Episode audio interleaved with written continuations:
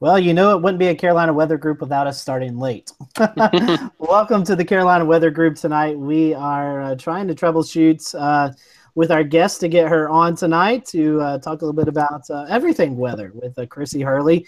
She is the uh, warning coordinator meteorologist in the National Weather Service office in Nashville, Tennessee. So we are working feverishly behind behind all of this to try to get her um, on. So while we do that, we're going to fill some air as David and James know very well how to ad lib. So uh, Shay is working behind the scenes to try to get her uh, brought onto the show. So we are going to talk about some storms and severe weather that's moving into uh, portions of the southeast, and uh, kind of talk about uh, what to expect over the next few days. So uh, I'm going to toss it up to David right quick because David, you guys have really not had much to talk about up there, have you? I mean, we've had stuff to talk about, but it's just more of the same kind of deal. It's been a few days warm, a few days cold, a few days warm, a few days cold, and over the past couple of days, well, it's been record-breaking warm with 75 yesterday. Yes, 75 degrees yesterday here in Central Virginia, and 72 degrees again today. And fun fact, today 72 degrees broke the old record of 71 degrees which we hit last February 8th, 2015. I've been here since January of 2015. That means in my three February 8th dates I've been here, two of them have been record breaking. So I don't know whether to say sorry, Charlottesville or Central Virginia, or you're welcome. Depends on your point of view. But uh, as we go into tonight, we do look to see some uh, rain roll in from the west, and that rain will be on the colder side, but not super cold as we're still checking out temperatures at 62 degrees at show right now at 8 o'clock at night. 62 degrees, average high for this time of year, 47 degrees. So, so yeah, it's it's been warm here in Central Virginia. But tomorrow, some locations don't get out of the 30s. Yes, there will be some snow showers in our northern counties in northern Virginia, Maryland, northern Delaware, New Jersey looks to get a good bit of snow, Pennsylvania and continuing right up into the central portions of New England and beyond. Some locations there could go from the 50s and 60s today to seeing a foot of snow on the ground by tomorrow afternoon and tomorrow evening. So, quite the turn of events. I've had a few people ask me what's going on. Why is it going from one extreme to the next? And it's like, hey, this is what happens sometimes. Typically, we don't see this kind of extreme temperature variation until March, but hey, weather has been doing weird things as of late. We had an ice storm last February 15th, and then we had tornadoes February 24th. So maybe spring is just trying to get an extra week going here. But if you're not a fan of the cold weather, don't worry. We have 70 back in the forecast here as we get into um, Sunday afternoon before temperatures kind of plateau in the upper 50s, close to 60 later next week. But if you're looking for snow, I have some bad news for you. Outside of maybe tomorrow morning, it's just it's just not gonna it's not likely to happen. Yeah, and I think we could kind of translate that down here into North and South Carolina and Georgia, and maybe well, not East Tennessee or the mountains because uh, they get northwest flow events. Mm-hmm. But I really do believe uh, we're starting to wind down our chances to seeing a widespread snowfall event uh, for most parts of the southeast as we kind of transition a little bit ahead of schedule, as you're talking about. We're warmer normally than what we are, and it looks like we're not going to really see any dramatic cold spurts. We may see a day or two uh, pretty cold, but as as you look long term, it kind of looks like the warm weather is going to win out over the cold weather. So yeah, oh, I think I mean, we've got. I think we is that Krissy? We may have Krissy. Yes. She's there. Yeah. Yay! All right. Well, we do have Krissy. Finally, uh, she we finally got the the technical um, issues worked out. So we'll bring Krissy in here in just a second. I know James was working feverishly. So James, you guys, uh, I had the storms a little bit earlier.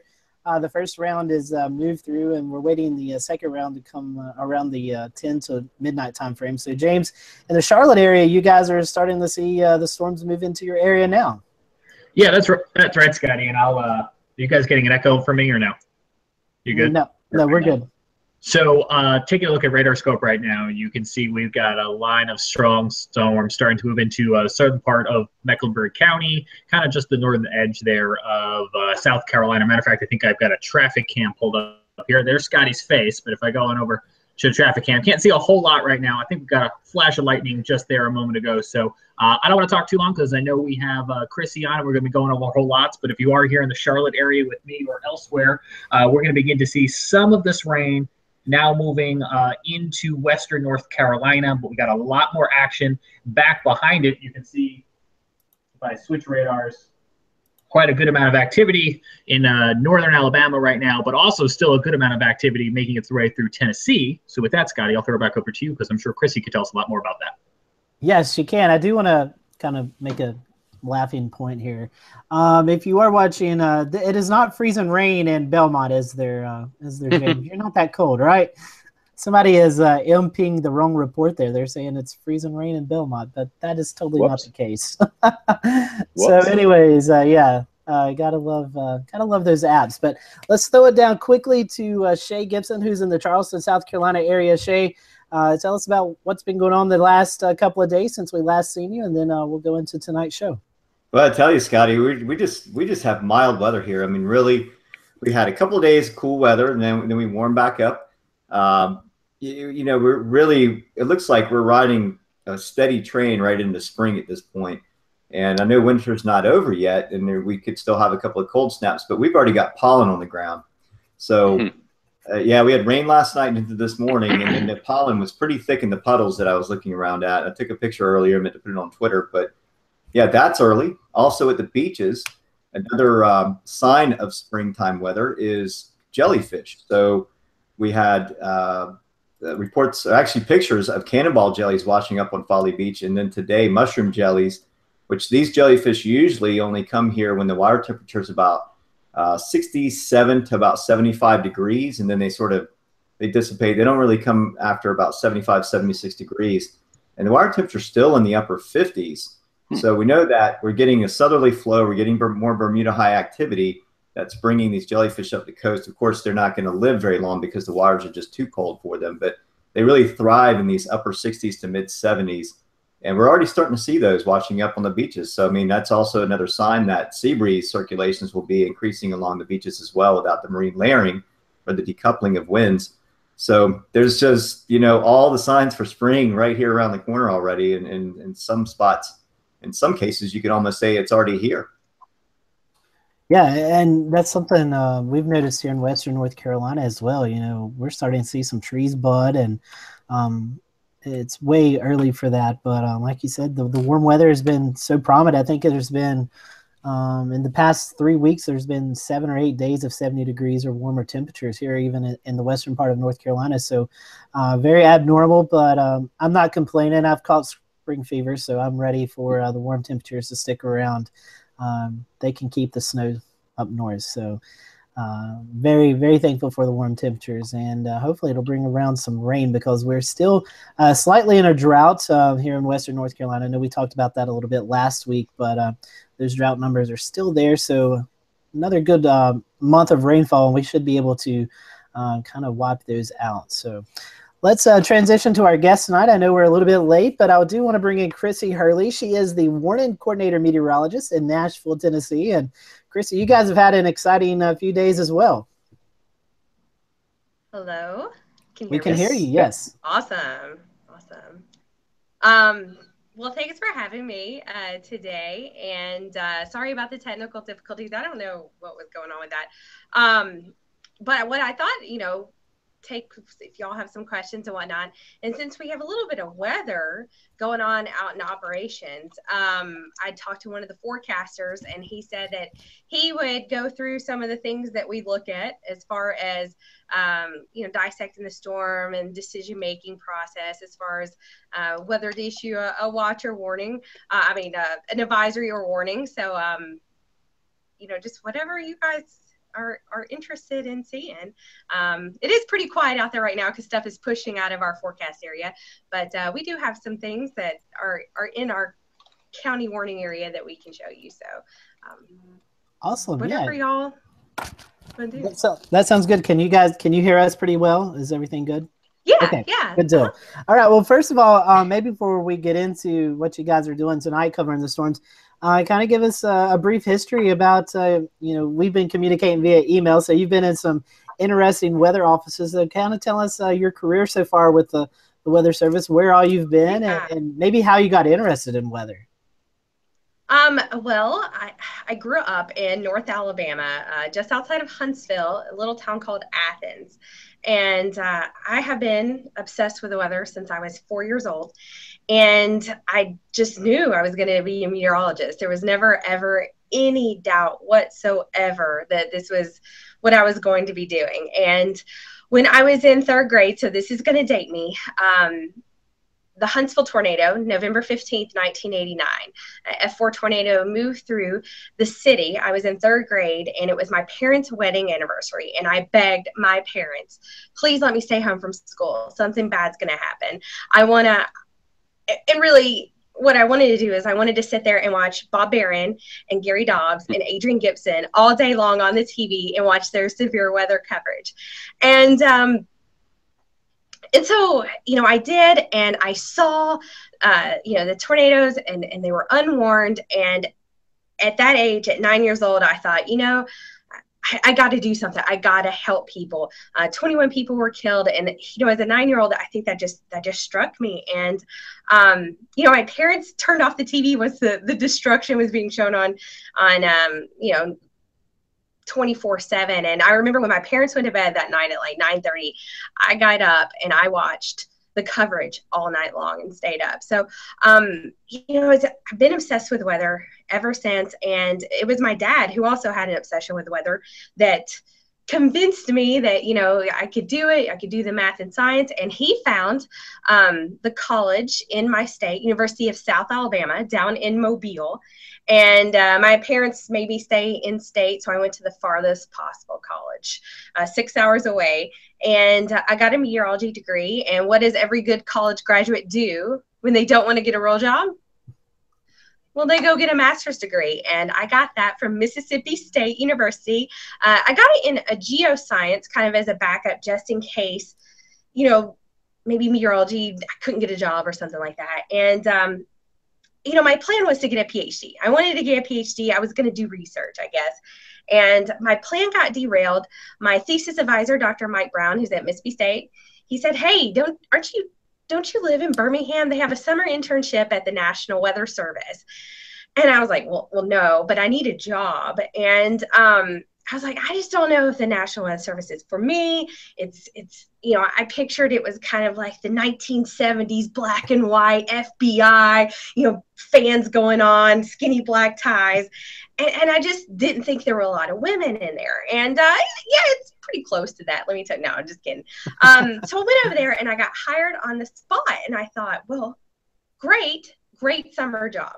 This is great. Um, I'm making some money. You know, I can finish my master's degree, maybe teach and, and go on to get my PhD. And it turned out to be a, a full time job, a student internship. Uh, back in the day, they were called student career experience programs. And, you know, you talk about a person who got extremely lucky and fell backwards into their job. That would be me. And here I am. 15 years later, almost. So I'm like the Doogie Howser of meteorologists, is what I like to say. I started when I was 12, totally, because I'm 27 now. But um, I have worked in five National Weather Service offices uh, Birmingham, Alabama. I was there for almost five years. Memphis, Tennessee for two and a half. And then I went to Huntsville, Alabama as a senior forecaster. And I thought, you know, here I am. I'm in my home office. It's where I grew up. I can I can save those lives. These are my people. And I lasted 14 months. and I decided that my job that my dream job was a warning coordination meteorologist. And I got that opportunity out in Amarillo, Texas, of all places. And I thought, you know, I'm never ever going to move west of the Mississippi River. You know, they don't have pulled pork and sweet tea out there. And uh, I, I kind of on a whim, I went out there and I loved it. It was the worst, most terrible weather you could possibly imagine. But it was uh, quite fascinating as a meteorologist, and it gave me things that I didn't have on my resume, um, like blizzards, dust storms, the Dust Bowl Part Two. Um, so I was there for four and a half years, and this opportunity in Nashville came, and I thought, you know, I I probably should get home. I, I really want some pulled pork, and um, and so I've been here. It will be two years in May. I absolutely love it. This office is fantastic. Um, all of my offices I've ever worked at are fantastic, but uh, you know this one has a, a, wonderful staff, a great meteorologist in charge. His name's Larry Vannozzi. He is fantastic, and uh, I couldn't be happier. And uh, a lot of things that you know we're doing now in the weather service um, you know is very service oriented and this this office definitely is is putting that to the forefront and uh, making these partnerships and building these relationships. So um, that's a little bit about me i guess you could say. So I, I don't not too much in the personal life. I'm you know single and I don't have kids. I don't have pets. So i guess you know pretty much my job is is you know my life and my family and my friends. Um, so this is what I love doing. That's awesome. And uh, we have one of our, our loyal followers, uh, Craig Cece, is actually watching tonight. And he uh, he said, I think uh, you guys may know each other. Uh, he was talking about, did you ever consider a career in broadcast meteorology? Uh, not at all. Um, I actually took a TV weather class in undergrad at University of South Alabama. And Alan Sealls, who is now the National Weather Association president, was my instructor. And I think his words were, Krissy, you are the worst TV meteorologist I've ever seen. Um, I just didn't have that coordination down. I just I couldn't couldn't get it. It was just weird. It was backwards. And um, and so I, I knew I knew that was uh, not for me. And, you know, I have the personality and I could do on air stuff and I love doing interviews and that kind of thing. But that was definitely, definitely not me. And uh, I never thought the weather service and being a forecaster was me either, but uh, a little less pressure, you know, on, on looking, having the right look and, and all that. And, you know, I would say TV meteorology has drastically changed in the 15 years. Um, you know, it's unbelievable. I remember watching James Spann when I was in college at Mississippi State saying the broadcast industry is going to change. And you know what? He was right. So uh, it's definitely a different ballgame. Hey, my light's timed out on me because I don't move enough. There we go. We'll do our I know our TV guys, James there, there, and David. That, I was appreciating the energy efficient lights. Well, you know, you know, we, you know, it's it's tough budget times. We want to save yeah. the tax-paying dollars. So uh, I was yeah, thinking about turning my hands enough that I was thinking about turning mine off. That to me, but yes. um, actually, uh, Scotty, if I could jump in and ask a question because we were talking about your career and, and, and your your love for your job. For folks who are listening tonight, what is your job? Can you explain it to them uh, and, and let them yeah, know a little bit about sure. how that workflow kind of comes together? Um, I'm the warning coordination meteorologist, and as I like to tell everyone, I am the lone extrovert in the National Weather Service office here. Um, they would all laugh. I am, uh, you know, very talkative, friendly, outgoing. I do somewhere between 100 and 125 presentations a year. And this could be the local Rotary Club, um, it could be for emergency management, it could be for schools. Um, gosh, it, it could be for just about anybody. Um, and, you know, besides doing presentations, I am kind of like the public information officer, public relations person.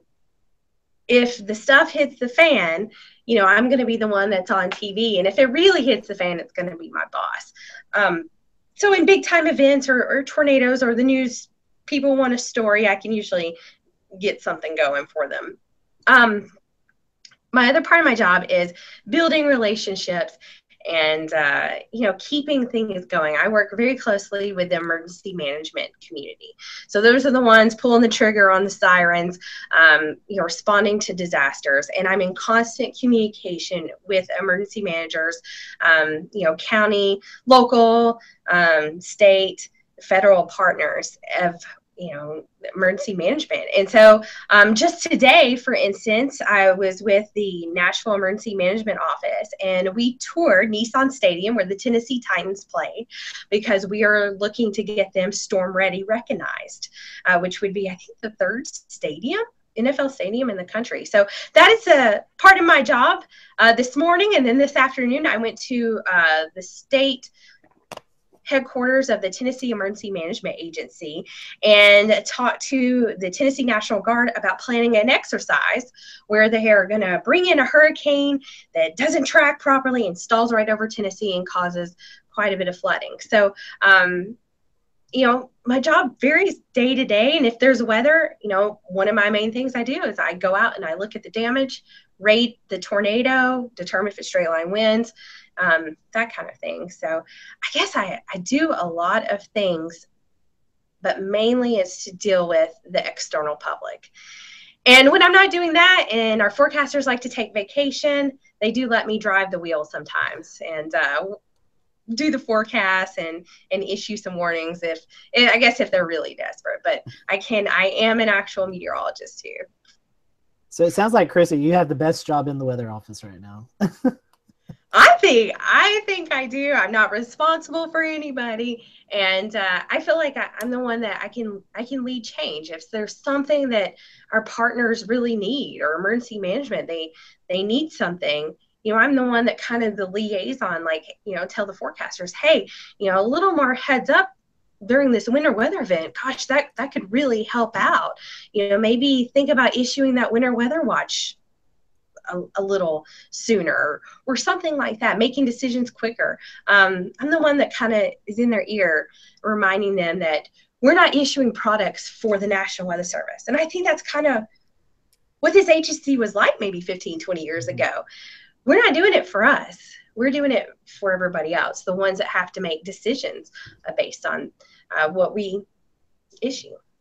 And I can speak because I, I, do consultant meteorology for some local emergency managements here, offices here in Western North Carolina, as well as the Charlotte Motor Speedway. So you're talking about the the Titan Stadium yeah. being storm certified. We're mm-hmm. going through the process now of getting Charlotte Motor Speedway storm certified. So uh, you, you, I mean, and a lot of people don't realize it's a lot of work for emergency managers, uh, stadium operators. That you know, you have 50, 60,000 people at, at, this place, and if a storm comes through, it's a lot of responsibility. So, um, very commendable job that you do there to help everyone get prepared.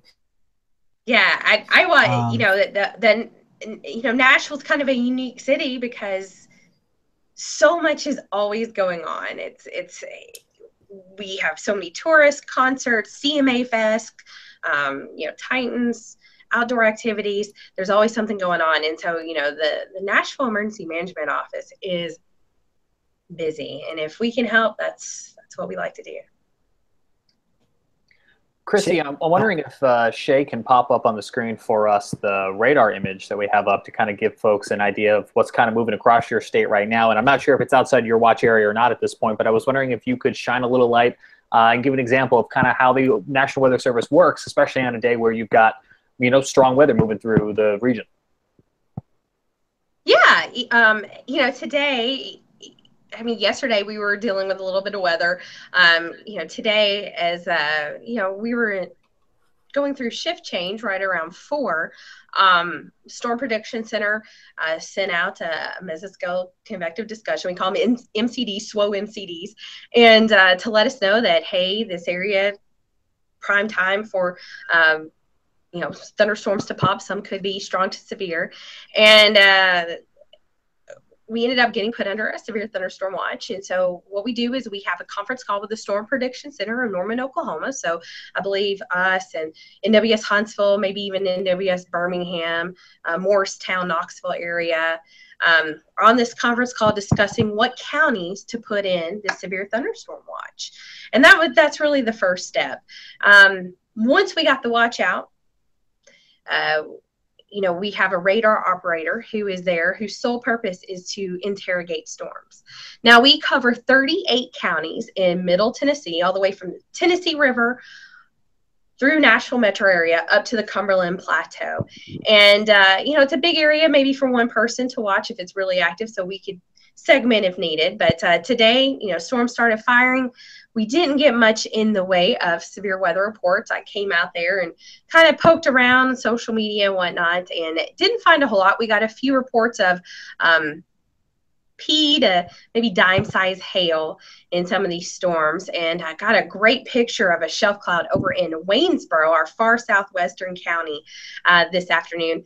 But uh, nothing was severe, and um, mostly it was just uh, you know strong thunderstorms with some lightning strikes and uh, there were a few severe thunderstorm warnings in north alabama um, but those storms were a little bit stronger a little light I was actually just going to pop those up uh, using the mm-hmm. shortcut there. They I, maybe are no longer active, but you were familiar with the region and familiar with the workflows of a lot of those yeah. offices. So are, are yeah. some of those things that you just discussed probably going on or just went on in northern Alabama and maybe elsewhere in the country? Yeah, you know, I was actually uh, one of my best friends. She works in uh, the Huntsville office, and uh, she was working this evening, and and she sent me a message, um, you know, talking about what their storms were doing. I believe they had a severe thunderstorm warning out that included the the Decatur Athens area uh, where I grew up. I got a text message on it because I have alerts for that because my mom still lives in Athens, um, and you know, just uh, saying that they hadn't got much in the way of reports or anything too significant. Things were moving into a little better stable air and, and dying off here. But um, but you know they're just like us. They have a smaller area. They cover 14 counties, and um, you know they probably go through the, the same thing. There's one main radar operator, and uh, even though we're maybe in severe weather mode, our normal routine uh, duties still have to get done. So the aviation forecasts that are due at 5:30 p.m. still had to get issued because planes are still taking off and landing at Nashville International Airport. So uh, you know, all across you know the, the Alabama offices and Nashville and Morristown, you know, we kept someone over from the day shift, uh, two hours just to make sure that we got everything covered. We we even have to launch a weather balloon every day, twice a day at 5 p.m. So make sure we got all those routine duties done uh, before we hand it over the radar to the evening shift. Now, Krissy, I got a question for you. Sorry, Scotty, do you want to go ahead? Uh, well, maybe because I think this is piggy, going to piggyback what she was talking about. I'm sorry, Shay. Um, we were talking about you were talking about the coordination with the Storm Prediction Center uh, in mm-hmm. Norman. Talk maybe for our followers who who are not as weather savvy uh, as some of us are, um, you guys as an individual office can can issue uh, severe thunderstorm watches, or uh, does that does that come from the uh, Storm Prediction Center? So a lot of questions uh, being asked to us: Does the individual weather offices issue these, or does this come from Norman, Oklahoma? So maybe kind of clarify. Can I answer it both? Um, it, it is kind of funny how it works. Um, when the Storm Prediction Center wants to issue a severe thunderstorm watch or tornado watch, they send this thing called a NIMNAT, and I cannot tell you what that even means. Um, it's like some notification message, and uh, that's a, a clue to the offices in there that we're going to do a conference call with the Storm Prediction Center, and you know they throw out there what they propose. And if we don't like it, or we want to add counties, we want to take away counties, it, it's our prerogative. Uh, we know our local area pretty well. So, you know, if we don't want to include the Nashville metro area because, you know, if, if we kept them under, say, a tornado watch unnecessarily, that's going to cost them quite a bit of overtime money when there may be no threat. So we keep that in mind and try to, you know, minimize how many counties are impacted. Um, but we also want to do a good forecast. So we we negotiate with surrounding offices. Um, you know, we we wouldn't put not put in you know one county uh, that would make it look kind of weird and, and funky if it didn't match up with perfectly with Huntsville or Louisville or Morristown. Um, so we try to keep it, you know, a, a consistent flavor and uh, that makes meteorological sense.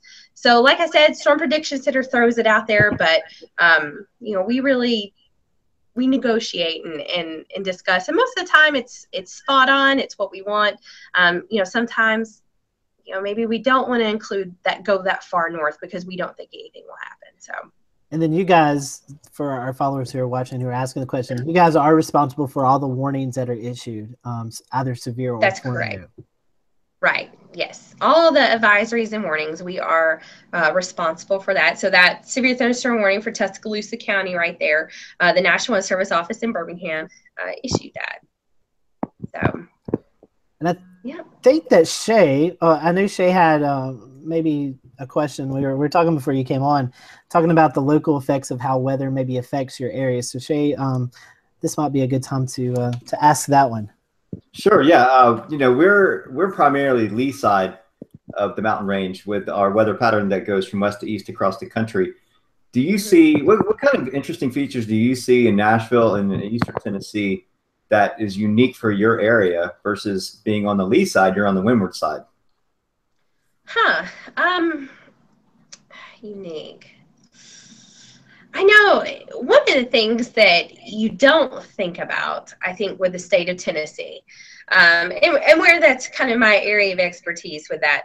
Um, you know, one would think, as far as severe weather days, severe weather threat, what part of the state do you think is most active in severe weather?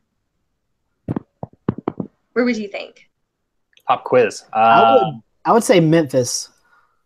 Yeah, that, and, and that's what I think m- most people would say uh, is the Memphis area. But did you know that it's actually Cumberland Plateau and East? East Tennessee has the most active severe weather days in the state. Um, somewhere like 33, 34 days uh, of severe weather possible within 25 miles of your location. Most of it is straight line wind damage. Almost all of it is straight line winds. Um, they get a lot more straight line winds in East Tennessee. West Tennessee has a higher tornado threat typically. South in southern middle Tennessee, and um, and so that's that's one of the things that I think when I first came here, it kind of surprised me. It's like whoa, um, but I think that's that's one of those uh, influences that you know the higher elevations do have that we see in East Tennessee. Uh, definitely lower tornado uh, counts that occur in East Tennessee. However, on November 29th of last year, a couple of EF3 tornadoes struck uh, Athens, Tennessee, McMinn County, um, you know, right around just north of Chattanooga off of, uh, what was that, Interstate 75? So, um, you know, it, it's not uniformed, but that is one of the things that I have noticed. And talking about straight line damage and wind, um, your your your job is to communicate that to the general public. Eh, here in Western North Carolina, I know you guys see it just as well over there. Is a lot of people don't take the straight line damage and wind threat serious. When when when we're doing a forecast, we say, you know, the primary threat is going to be damage and wind, straight line winds, and if they don't hear the word tornado, they they just totally tune out right. of that. They're like, nothing's going to happen, but you know, nine times out of ten, damage and straight line winds are, are the main cause of damage. Mm-hmm. You know, anywhere here in the southeast, besides Alabama and Mississippi, where we see normally see tornadoes. So, how how do you your job? How do you communicate that threat to people, saying, "Hey, you really do need to take this more serious"? Um, uh, you know, you may well, think that a gusty wind can't do anything, but it really can. Yeah, um, it, it is kind of interesting. You know, living out in the Texas Panhandle where there is absolutely nothing you can see for miles and miles and miles. You know, we would have windy days and the gusty straight line winds, and, and nothing would happen. You know, no, we would barely even get damage reports. We would issue severe thunderstorm warnings, 70 mile per hour winds expected, and and and we struggled to get reports. You come here and uh, it seems like if you sneeze, a Bradford pear goes down. um, so one of the things I think is a huge threat that that I remember growing up and being scared because we had some woods in our backyard, trees falling on homes. And that is a huge threat. And I think that's why you see straight line winds. Um, you know, I believe it is it is really up there, probably just behind flash floods, as far as the number one weather related uh, killer in East Tennessee, at least. So maybe even middle and East Tennessee. Straight line winds. Um, gosh, not too long ago, we had not even that strong of winds. Geez. And uh, we had a car come on, there we go. We had a car that um that that a tree fell on. They weren't injured, but it was right down the road here at the office. And I think this is back in December.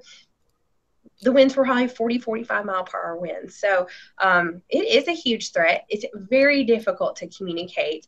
Um, and and I think people do take it seriously when it's like a, a Boeing segment and you have the TV meteorologist really saying, hey, this could be, you know, 70, 80 mile per hour winds. But it's, it's it seems like the the lower end winds, um, you know, they they catch people off guard. Oh, well, I didn't I didn't think it was going to be that strong. Um, and the trees, you know, there's there's just so many trees that that is that is definitely a huge threat around here. Probably much more, like you said, than tornadoes in a lot of instances, especially across East Tennessee. And you guys also have to deal with a lot of flooding in, in Nashville. I know it seems like yeah. Nashville is like one of those places you think of Houston, Nashville, you know, where you see a lot of flash flooding take place. So, mm-hmm. uh, talk a little bit about that and your experience with that and, and dealing with the public. Uh, all of us here on the panel know uh, for some reason people like to drive through flooded waters. So, uh, you know, I know. I, I always say, you know, if you saw a fire ahead, would you would you drive into the fire? No, no. So yeah. why why would you drive through water?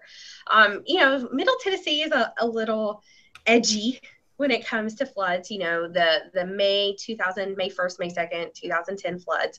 I was actually working in Huntsville at the time, so you know, I was to the south. I've I was forecasting all that week. I was forecasting major floods for Northwest Alabama, and I missed it by about 80 miles. so I bested a forecast. Meanwhile, Nashville has their rainiest and third rainiest day back to back.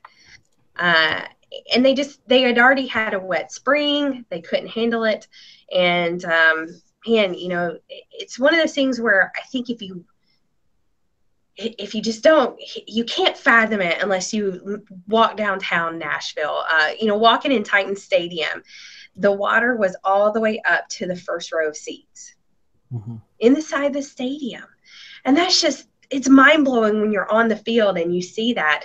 Uh, so the water was seven, eight feet high inside the stadium.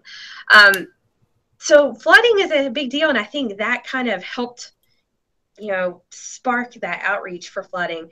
Um, but you know, it still happens. That's probably our number one weather related uh, killer Tennessee is flash flooding.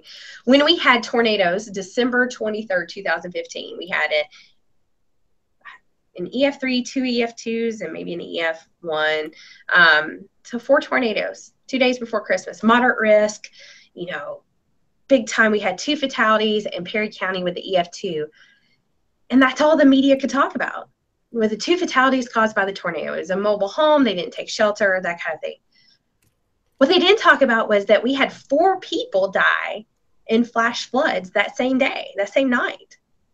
Not not anything talked about them. So, um, you know, it's just it's it's one of those that got it, and you know, we kind of brushed it off to the side sometimes, but you know, my first year here, 2015, we had a, easily a dozen flash flood fatalities, and most of them were, you know, not making smart decisions or at night the road was closed. Well it's not for me you know so i'm going to go around the barricade. Um, so it, it really is a struggle. And so when i give these spotter talks or severe weather safety presentations you know i throw in video of people not being very smart. And so everybody starts laughing and giggling and that kind of thing. But, you know, I always say, I don't want you on my next video, my next presentation, or I don't want to write a report about you to my regional headquarters, that kind of thing. And when I go do school talks, I tell all those kids, you have my permission to yell at your parents if they drive across a flooded road. Um, so, you know, I think it starts starts young. Oh, there, there's a picture right there.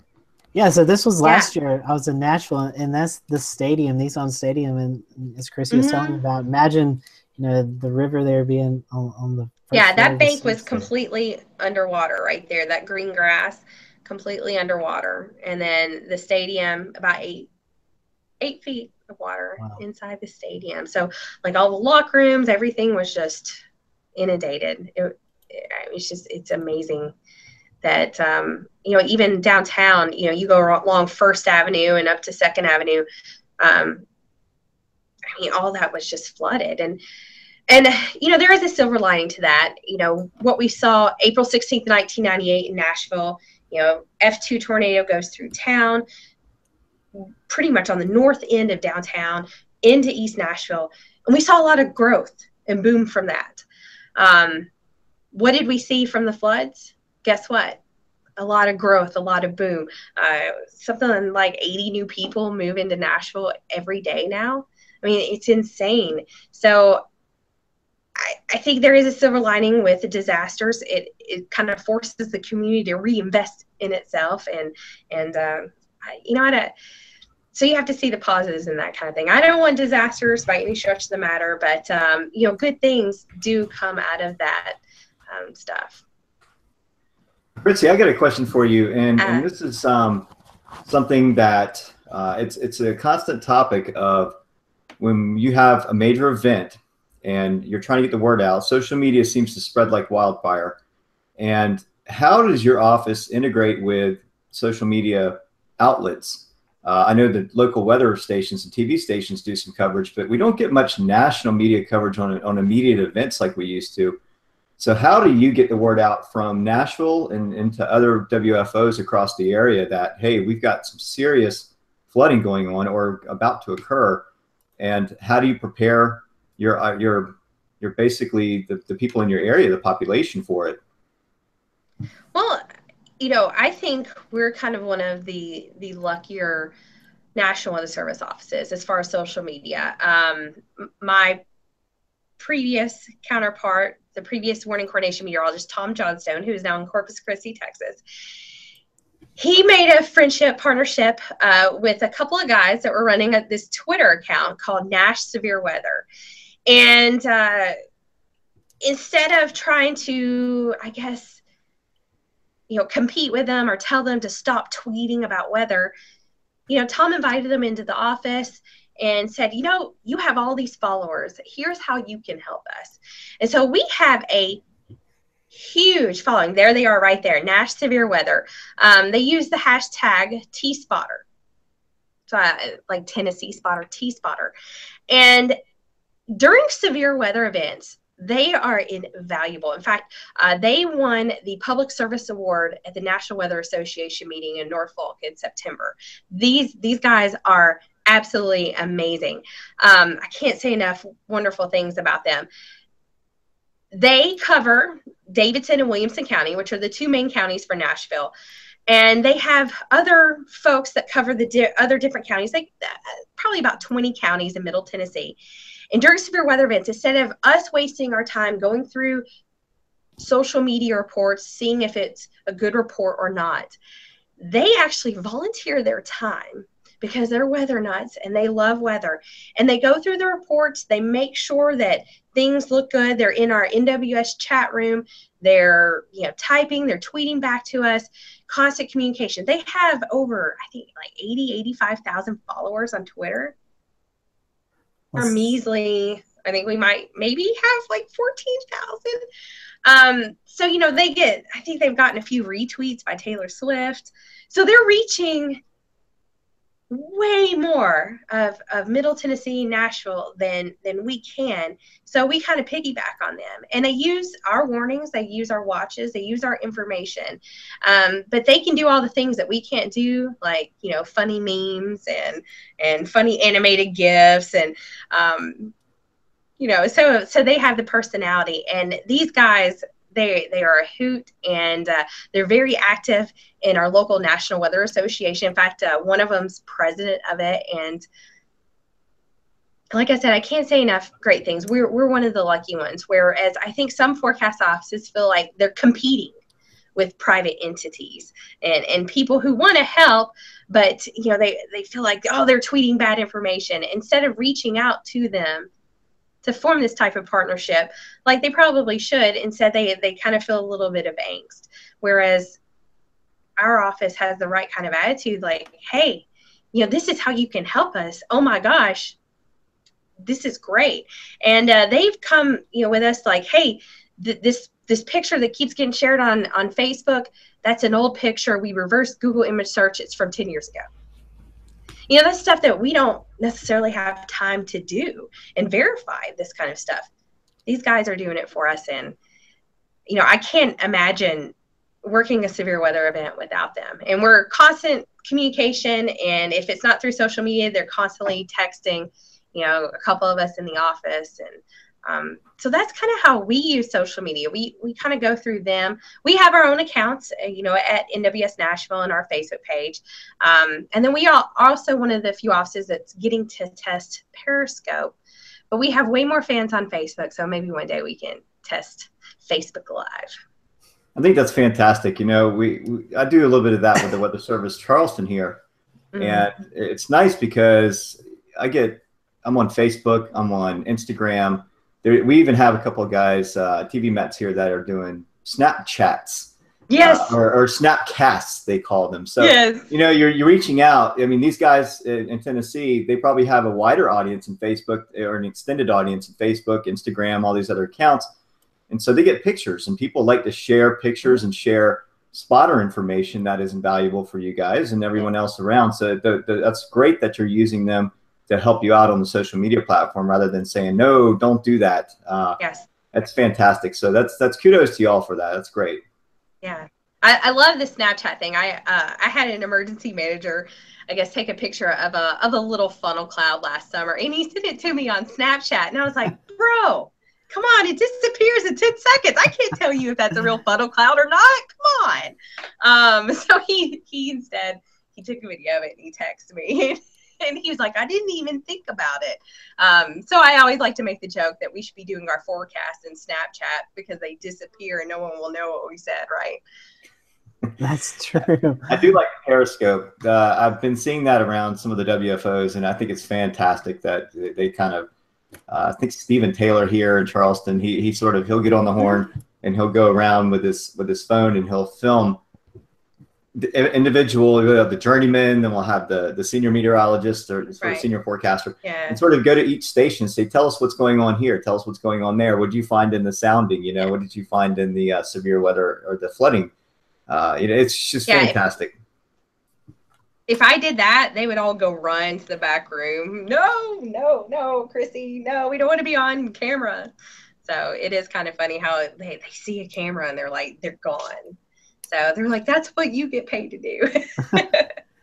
now you were talking, Krissy. You guys can't say much because I don't know who it is in your forecast office, but they put some of the together some of the best forecast discussions there has ever been. I mean, I love reading some of the forecast discussions that come mm-hmm. out of your office. They, uh, I don't know who it is, but the, the, they do a great job. What what what is it? What's the? Do you know what the initials are? I I haven't paid attention. I, there's um there's one guy that's uh very famous, I guess you could say, uh, Bobby Boy 01. Um, he just retired January 3rd after 50 years of federal government service. 50 wow. years. He worked 47 years in the National Weather Service all shift work. Now, can you imagine working rotating shift work for 47 years? I sure can't. Uh, in fact, I have 21 years, one month, and one day, to, or two months and one day before I can retire. Not that I'm counting, um, but uh, but Bobby, he just retired, and he had some of the the best uh, forecast discussions. He was like a a walking climatological book. You could say, "Hey, Bobby." we've been really warm this winter. When's the last time we were we were warm? And he'd be like, "Well, Krissy, that was 1986, and and that spring we got hammered with severe weather, and and uh, you know I I walked in on shift at 2:30 that day, and you know that that was his story. So uh, we definitely miss him, and uh, you know he was always a very pleasant person. No matter what shift he was working, what he was doing, he was great. And uh, at almost 70 years old, he worked a double shift uh, when we had eight inches of snow and people couldn't get to the office and uh, he didn't mind and you couldn't even you couldn't tell. So you know it's great having those type of people as coworkers that uh, really you know put service above self kind of stuff. So Yeah, he's I definitely missed and uh, he always gave the media some little tidbits here and there and you know la, la is doing this so watch for you know these type of con-. i mean he was always doing that kind of stuff so i know they definitely miss him It was. I mean, it was just. It was. You know, you read forecast discussions, but those um, those are just really, really real wit. Um, let's try Yeah, that again. and- and some of Really our- well i written. know i know one of our forecasters who's probably one of our quietest forecasters. You know he, he doesn't say much and uh, he writes some of the best facebook and, and twitter posts. Um, i think on new year's eve or new year's day he said we would drop the radar dome at midnight but the higher ups probably wouldn't like that or something like that. And it, he just had some really funny things and and uh, no he does not do nws podunk so and that's the best count. That is the best account. man. I did ask him. I was like, "Is this you?" And he's like, "No." he's like, "I wish it was me." but Um, I have one last question uh, for you tonight, and I'm just wondering if you can share some context over the over the years from yourself or from your colleagues on how things have kind of changed in the in the landscape of social media and TV. Because uh, in your current role, working with outside agencies, is there ever a conversation with broadcast digital operations? Because when you guys send that warning out now, it's no longer, of course, just going to weather radios. It's going to TV crawls and mobile apps. And is there ever a conversation like, Krissy, you guys are just making all these things blow up all at once? um, you know, we um. And I'm not critiquing you. I'm just wondering if you ever get feedback. No, you it's guys kind of interesting. Um, You guys hold all that power.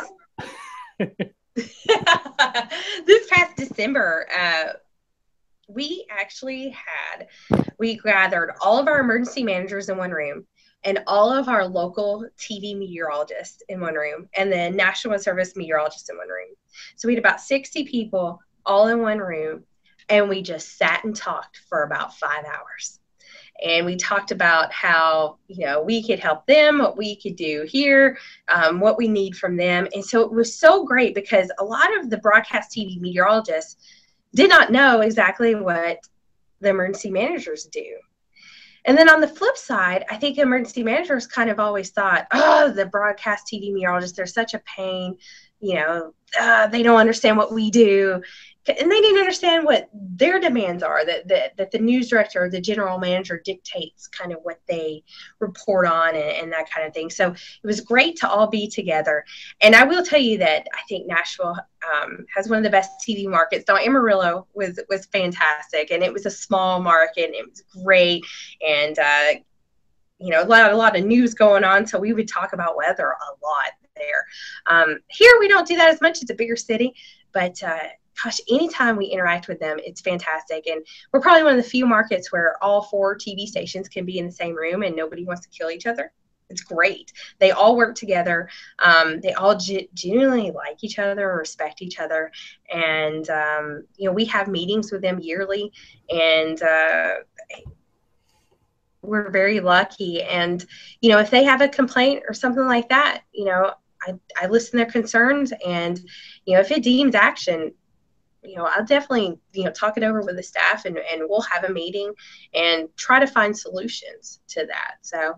Um, you know, we're always open to that. Whereas I, I, truly think when I first got in this agency, we may not have been so open. Um, a lot of these, you know, products we would issue maybe as a, a, a CYA going to cover this. Oh, I'm gonna I'm gonna send this product out so just in case something happens. Whereas I think now we have more of the mindset of service and um, just just you know helping the customer and the partner and the emergency manager and, and the TV meteorologist and, and helping them communicate and make the right decisions.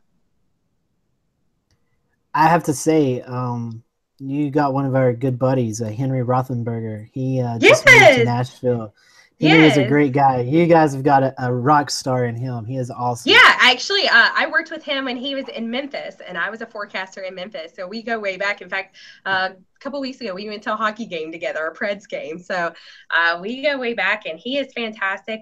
And uh, he's brought a lot more, uh, a lot more involvement with Channel Five. Him and uh, Bree Smith and and then Lelan's there. So um, yeah, it's great. I'm glad he's here, not there. yeah, he's he's a he's a rock star. He, he and I Mm-hmm. would always catch up at Carolina Panther games. So I yes. know we, I know we miss him about that. Shay, do you have a question? Because I had one I want to ask, and then if it's not too late, uh, Krissy, if you have to go, please let us know. But I was going to see if you if you would kind of walk us through your office and kind of let us have a, Yeah, a sure. look at that. But um, Shay, I'll let you go ahead, and then we'll kind of uh, finish up and let Krissy take us through the office real quick. Okay. I, I think I'm good, Scotty. I mean, you, you guys, you covered a lot of bases. You answered, you had a lot of questions. I was thinking of the same thing, and um, yeah, I, I, my main one was was the, the weather there and the social media platforms that you use. So I think I'm, I'm good to go. But James, did you have anything? All right, he's shaking his head. All right, my last question for you, Krissy, before we kind of take a look, and I'm sorry it's kind of scattered. We got off to a crazy start, but no, uh, you're good. working in, in all the offices. I mean, Birmingham, Huntsville, um, Nashville. You know, you you've worked in severe weather alley per se. Uh, th- is there any memorable day or, or events that kind of stick out to you that are like, man, I can't believe I covered that. You know, to me, the Birmingham, the Tuscaloosa tornado would, would you know would come to mind. What are some Right. events that that maybe you've worked or, or one that sticks out and say, man, I can't believe you know we just saw that. Well, um, you know, I moved out of Alabama six months before the 2011 April 2011 tornadoes happened. Um, but I got deployed to Birmingham to help out because I was familiar with the area to help out with surveys, TV media interviews.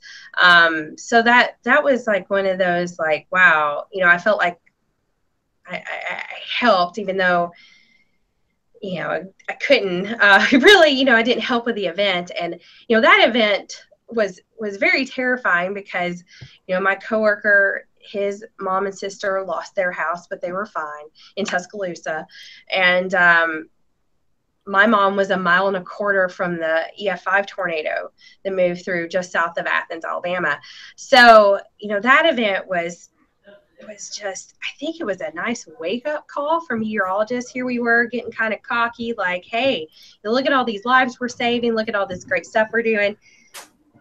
Oh, but um as far as me personally, I've worked I I worked Super Tuesday, the the tornado outbreak, uh, February 5th, 2008. Uh, but the funny story on that was before I got to work, I actually had to take cover in my own home.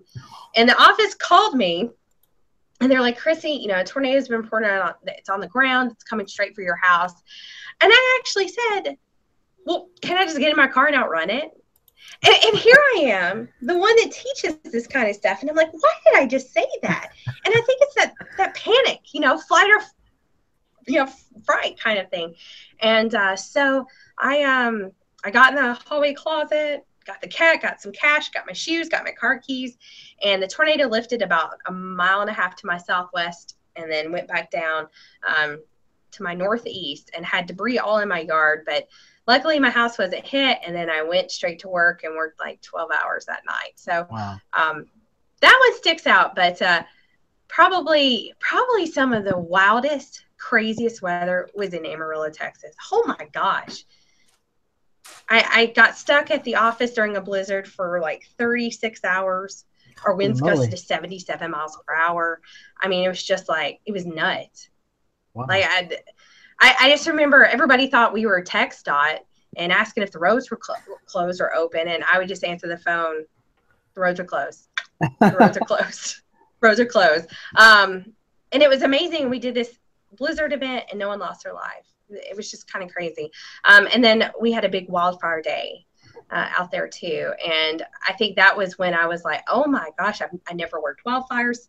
You know, there was dust, yeah, quarter mile visibility. If you could ever imagine driving to work and you have no idea where those fires are, I mean, that is just like, whew, that that that was that was one of the scarier ones because the fire wasn't that far from the office and we could see the the black smoke and um I mean, it was just no one lost their life, but it was like 88 homes were burned in Amarillo in the city. So it was just no thanks. That was another reason I was like, mm, I'm getting east. So um, yeah. So I, I would say, and, and reliving the Dust Bowl. I mean, how many people can say they did that? We were actually drier in three and a half years than we ever were in the 1930s. Wow. And they blamed me. So I moved away, and what happened? They got like 37 inches of rain that year. So uh, my first full year there, they got seven inches. The year I left, they got 37. So I take I take full responsibility for that. That is that is So. crazy. I would say so. Yeah. yeah, yeah, yeah. you have to be the rain. So you want a, a tour? Yeah, you want a tour want of to. the I office? mean, Let me see. Okay, yeah, I can do it right quick. Um, let me see what I can. we've never done this before on our show, so this is a first.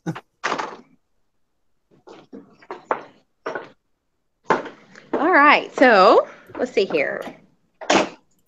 There we go. So this is the operations area. So NBS Nashville. Um, you know, we have different workstations. These two workstations up front here are going to be the ones that uh, are going to be our main radar operators. Folks issuing the warnings.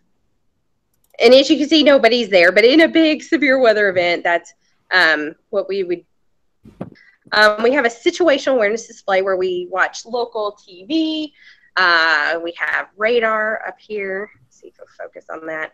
Um, we have social media platform where it's you know everything from hashtag tSpotter, uh, Nash Severe Weather helping us out.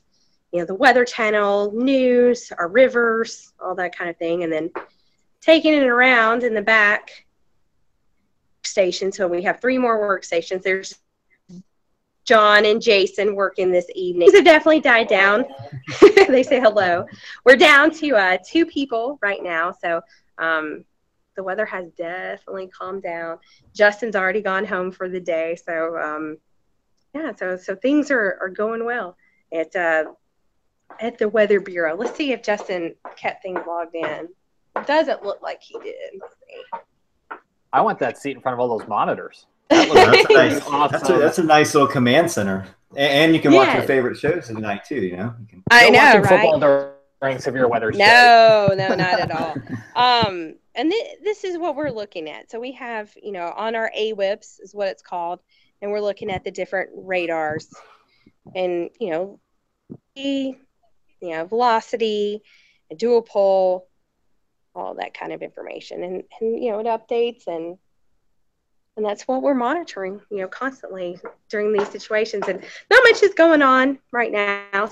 So, um, things moving out. So that is good news for us. And it is currently 39 degrees. When I got back in the office this afternoon, it was 68. So Wow. I don't have a jacket, so I might regret that. that is a dramatic chill down. yeah, you would think a meteorologist would have, uh, you know, planned. We're the ones better. that don't have the umbrella or the rain jacket in the car. No, I never do. I never do. They they know better. They know I don't. So We're still holding on to 60 here in Charlotte, I think, as of the nine o'clock observation, but I think that's not going to last very long. what the? Here in Charlotte, you we Oh. got you know we still got a little bit of heat, but not not for much longer. You said you're down to 30 Yeah. something. We are 39. I just looked Ooh. at our uh our right there. Let's see. Where is it? There a little it bit of what's coming this Nope. way. Hold on. There it is.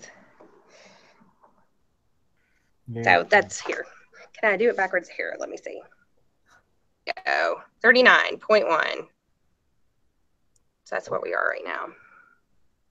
Very awesome. Well, Krissy, we don't we don't want to keep you too long. It sounds like you've had a busy day, so um, Yeah. we appreciate you Yeah, coming I'm- on. Oh, you're welcome. You're so welcome. And thank And, you uh, for having me. Yeah, and hopefully we can we'll have you back on sometime. Uh, if you want to, uh, we always give our guests uh, the opportunity to share share their social media account or uh, or the Weather Service social media account uh, if you want to. So if, here's your time I'm to do that. uh, yeah, I, I am WCM because that's my job title. WCM underscore Krissy K R I S S Y. Pretty easy. I just hope I never get another job in the weather service because I'll have to change that. WCM underscore Krissy, and that's where you can find me on Twitter. And if you follow us on Twitter, we've really blown Krissy's Yes. timeline up today. So you can just click on that and uh, be Yep. able to follow her. So, Krissy, thanks for coming on. Uh, right. If you want to stick around after the show, you can. Uh, I have a question I do want to ask you. So, but if Okay. you have to, know, I can just email it to you. But uh, James, I know you was going to do a quick weather tease for uh, the Charlotte area before we. I, well, yeah, not, not just the Charlotte area. And if Krissy's sticking around, I'm afraid she might critique my forecast because this No, is I don't critique. pressure. No. This is this is not going to be. This is going to be a very high level forecast. But for folks who are with us live this evening, I know we've got some weather coming our way, and I'm going to ask Shay if he can pop my screen share back up on my second monitor again. I just kind of want to walk through at a high level for everyone what we could be looking at here in the next few hours or so.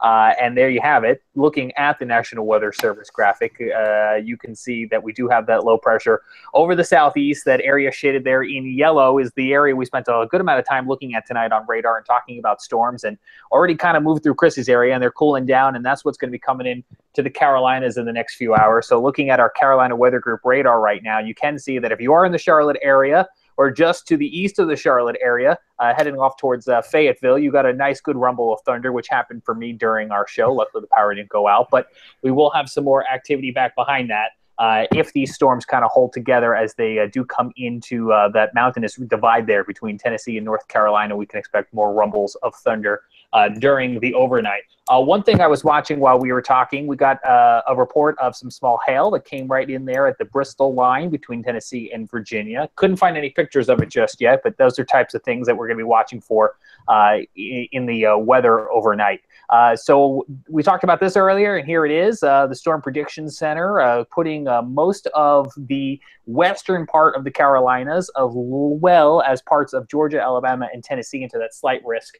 Uh, and that's mainly, I think, going to be for maybe that chance of some small hail, but maybe some damaging wind embedded with some of the thunderstorms. And so here it is a look at uh, our most recent short term high resolution uh, model here. And you can see the, some of that rain I was showing you on radar moving into the Carolinas over the overnight. So you may hear a rumble of thunder, maybe a weather radio or two uh, going off during the overnight hours. But uh, what this is really going to turn into, and I think the big headline that we're all going to walk away with, and I have to talk about it just briefly, is oh wow, that's updated since I last looked at it. Okay, um, the the snowstorm, Wow, blizzard, That's yeah, really no, updating. This is the first time I'm seeing 18 in this forecast, so I'm getting taken back by that a little. But uh, we do have a blizzard warning up for Suffolk County, eastern end of Long Island. Uh, this is the New York City office in Islip, or not in Islip, excuse me, in uh, oh, I should uh, Brookhaven, Brookhaven National Labs uh, is the uh, forecast area we're looking at right now. So this uh, low will go out to sea, intensify, and dump a ton of snow uh, for our friends from Boston, Connecticut. Uh, our friend Peter was on his Facebook page earlier. Um, and by the way, I just do want to point this out because we talked about this a little bit during our own snowstorm, but here it is again from uh, the office here in the New York City metro area. They're expecting at least this much snow. This is that experimental National Weather Service graphic. So at least six inches of snow, which is higher than it was before. Uh, the graphic I just popped up, most likely going to see about a foot of snow across Long Island. Again, this is going to be a low that's out to sea, so it's going to intensify further to the east. And the kind of worst case scenario could be looking at about a foot and a half. Uh, and what I really do like about these graphics, and again, these are experimental, but and, and it seemed to kind of have ironed out a bug before, because before I was looking at a range from four inches to like 18 inches, and I was like, what uh, are these probabilities? So I would say I'm not much of a betting man, but I would be willing to bet on at least a foot of snow in most places, thereabouts. Maybe not quite going with 18, but then again, I'm just playing the numbers game right now and haven't actually looked at this in great depth. But this will be our weather story over the next few days as the Northeast begins to get pounded. Did I do okay? Oh, Krissy Walker. Yeah, yeah. I- Thank you, James. I, must have bored her. Oh yeah, yeah, you totally did great. cool. Yeah. Thanks. James, can you go back to SPC uh, Yeah, convective absolutely. outlook? I want to see what the percentages they have. Uh, if you could scroll over the tornado, wind, and hail. There's Okay, so you got tornadoes too. percentage. Okay. There's hail, 15%, kind of in that same slight region area. If you're listening on our podcast, uh, this is going to be again that Western Carolina, Northern Georgia, Northeastern Alabama, and that far western edge of Tennessee. And here's the hail uh, as well. So maybe we won't get too much of the hail uh, in our neck of the woods, Shay. Gotcha. Thank you. Yeah. And by the way, did anybody else watch today as that slight box just kind of grew bigger and bigger and bigger? It was kind of like, oh, it's spreading. It did. It, it got bigger, and um, I'll tell you, the dew points actually in the Charlotte area are now in the mid Uh, I'm sorry, mid to upper 50s, close to 60. So that kind of tells you there's some um, some moisture to work with as uh, the next batch of storms move in. So, Krissy, if you are still listening, uh, if you have any input on the uh, most likely, least likely, and worst case scenario snowfall graphics, I want to give you guys two to three thumbs up because I have any input that. Well, my, my our southern region is not participating in this experiment right now. You guys need to because that that's a great product. That's something that we've used all winter long. I mean, we've not had much snow to talk about, but uh, it's it's really really helpful. At least when you're trying to share it uh, to the public, this is this is the uncertainty of what we could see. We could go from nothing to 12 inches. So I, I really like. Really Good. like I'm glad to hear that. Helps, helps explain things a little bit better because if we don't call for six inches, if we call for six inches of snow and you only get three, we get we get rocks thrown at us. It's it's not fun. I think you're preaching to the choir, Yeah. Scotty. Yeah, we want we want the weather service to take the brunt of that one. Didn't Blacksburg start that one? yeah, yeah, yeah. For some reason, there's a difference between six and three, but I, I don't know what it is. I mean, Hey, still the same hey, impact. try try getting hammered. Uh, we got hammered. We said up to one inch, and we officially got 0.4, and we still got thrown under the bus. So um, sometimes you just can't win, you know. See, that's what I think is not Timing's fair. everything. I grew up in New York, and it was always zero to three, three to six, six plus, right? Where like the expectations the public had from the meteorologist. And here it's like, where I want to know every half inch contour. Like the science just doesn't exist. Yeah, they want to know how much it's going to be in the front yard and then how much in the backyard. And by the oak tree in my backyard, how much is it going to snow? So. All right, we are running way over. So thanks for watching the Carolina Weather Group tonight. I will not be here next week, uh, but you guys are in trusty hands with Shay and uh, James and David and Ricky will be back. Ricky was actually in Nashville today. Um, uh, he was shooting a story for something for the Weekend Traveler. So um, we said you should just stop by and hung out with Chrissy, but I Uh, Rick- know. Ricky will be back next week. I will be in Oklahoma City at the National Sto- uh, Severe Storm Conference, so uh, I will not be there. But I try will try to uh, plug in from there. I'm actually going to the Oklahoma City Thunder game Wednesday night, so um, I'm I'm not sure how much I can plug in. But uh, we have Tim Schmidt on, who is going to be on talking about the GOES uh, Go 16 um, satellite that has been launched, and looking forward to seeing some of the first images. So Tim, Tim will be on our show next week uh, talking about GOES project. So really looking forward to that. It's going to be a great show, and I suspect that we're going to have a lot of uh, viewers for that show. And we've round out the month with weather folklore with John Bolesky up in Louisville, Kentucky, and there's sirens going by my house now. Scotty, are the police coming for you? Are you okay? I was wondering what's going on back Yeah, there. that's, that's that's Scotty's alert ears. He's ding ding ding ding ding. What's going on? I got to know. Yeah, so uh, that's what's going on uh, here for the next couple of weeks, and then we go into uh, March with uh, several good shows as well. But uh, follow us on our Facebook page or uh, Twitter pages. We'll get that information out to you. So have a great night. Stay safe as the storms move through, and uh, bundle up tomorrow because it's going to be chilly, but warm weather returns for the weekend.